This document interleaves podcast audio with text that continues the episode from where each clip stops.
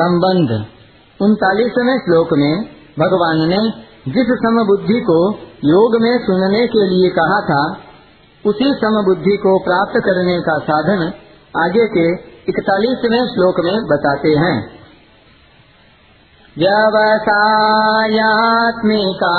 बुद्धि, रेके कुरु नंदन।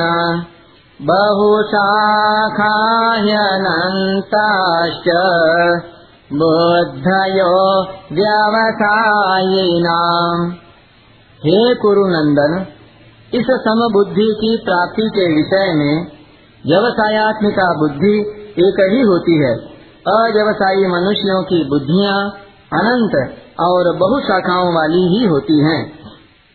व्याख्या, व्यवसायत्मिका बुद्धि रेखे है कुरु नंदन कर्मयोगी साधक का ध्येय, यानी लक्ष्य, जिस समता को प्राप्त करना रहता है, वह समता परमात्मा का स्वरूप है। उस परमात्मा स्वरूप समता की प्राप्ति के लिए अंतकरण की समता साधन है। अंतकरण की समता में संसार का राग बाधक है।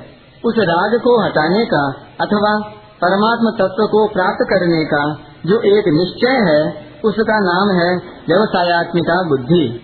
व्यवसायत्मिका बुद्धि एक क्यों होती है? कारण कि इसमें सांसारिक वस्तु, पदार्थ आदि की कामना का त्याग होता है। यह त्याग एक ही होता है। चाहे धन की कामना का त्याग करें, चाहे मान बड़ाई की कामना का त्याग करें। परंतु ग्रहण करने में अनेक चीज़ें होती हैं, क्योंकि एक एक चीज़ अनेक तरह की होती है। जैसे एक ही मिठाई अनेक तरह की होती है।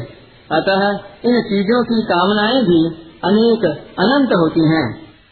गीता में प्रस्तुत श्लोक और नवे अध्याय के तीसरे श्लोक में कर्मयोग और भक्ति योग के प्रकरण में तो व्यवसायत्मिका बुद्धि का वर्णन आया है।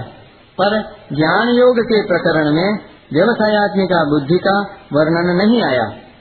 इसका कारण यह है कि ज्ञान योग में पहले स्वरूप का बोध होता है, फिर उसके परिणाम स्वरूप बुद्धि स्वतः एक निश्चय वाली हो जाती है।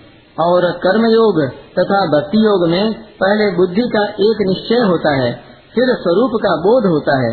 अतः ज्ञान योग में ज्ञान की मुख्यता है, और कर्म योग तथा भक्ति योग में एक निश्चय की मुख्यता है। बहुशाखा ह्यनताश्च बुद्धयो व्यवसायी नाम अव्यवसायी वे होते हैं, जिनके भीतर सकाम भाव होता है, जो भोग और संग्रह में आसक्त होते हैं। कामना के कारण ऐसे मनुष्यों की बुद्धियाँ अनंत होती हैं, और वे बुद्धियाँ भी अनंत शाखाओं वाली होती हैं, अर्थात एक एक बुद्धि की भी अनंत शाखाएँ होती हैं। जैसे पुत्र प्राप्ति करनी है, यह एक बुद्धि हुई और पुत्र प्राप्ति के लिए किसी औषध का सेवन करें, किसी मंत्र का जप करें, कोई अनुष्ठान करें, किसी संत का आशीर्वाद लें, आदि उपाय उस बुद्धि की अनंत शाखाएँ हुई। ऐसे ही धन प्राप्ति करनी है, यह एक बुद्धि हुई। और धन प्राप्ति के लिए व्यापार करें, नौकरी करें, चोरी करें, डाका डालें, धोखा दें, ठगाई करें, आदि उस बुद्धि की अनंत शाखाएँ हुई। ऐसे मनुष्यों की बुद्धि में परमात्मा प्राप्ति का निश्चय नहीं होता। परिशिष्ट भाव। वास्तविक उद्देश्य एक ही होता है। जब तक मनुष्य का एक उद्देश्य नहीं होता, तब तक उसके अनंत उद्देश्य रहते हैं और एक एक उद्देश्य की अनेक शाखाएँ होती हैं। उसकी अनंत कामनाएँ होती हैं। और एक एक कामना की पूर्ति के लिए उपाय भी अनेक होते हैं।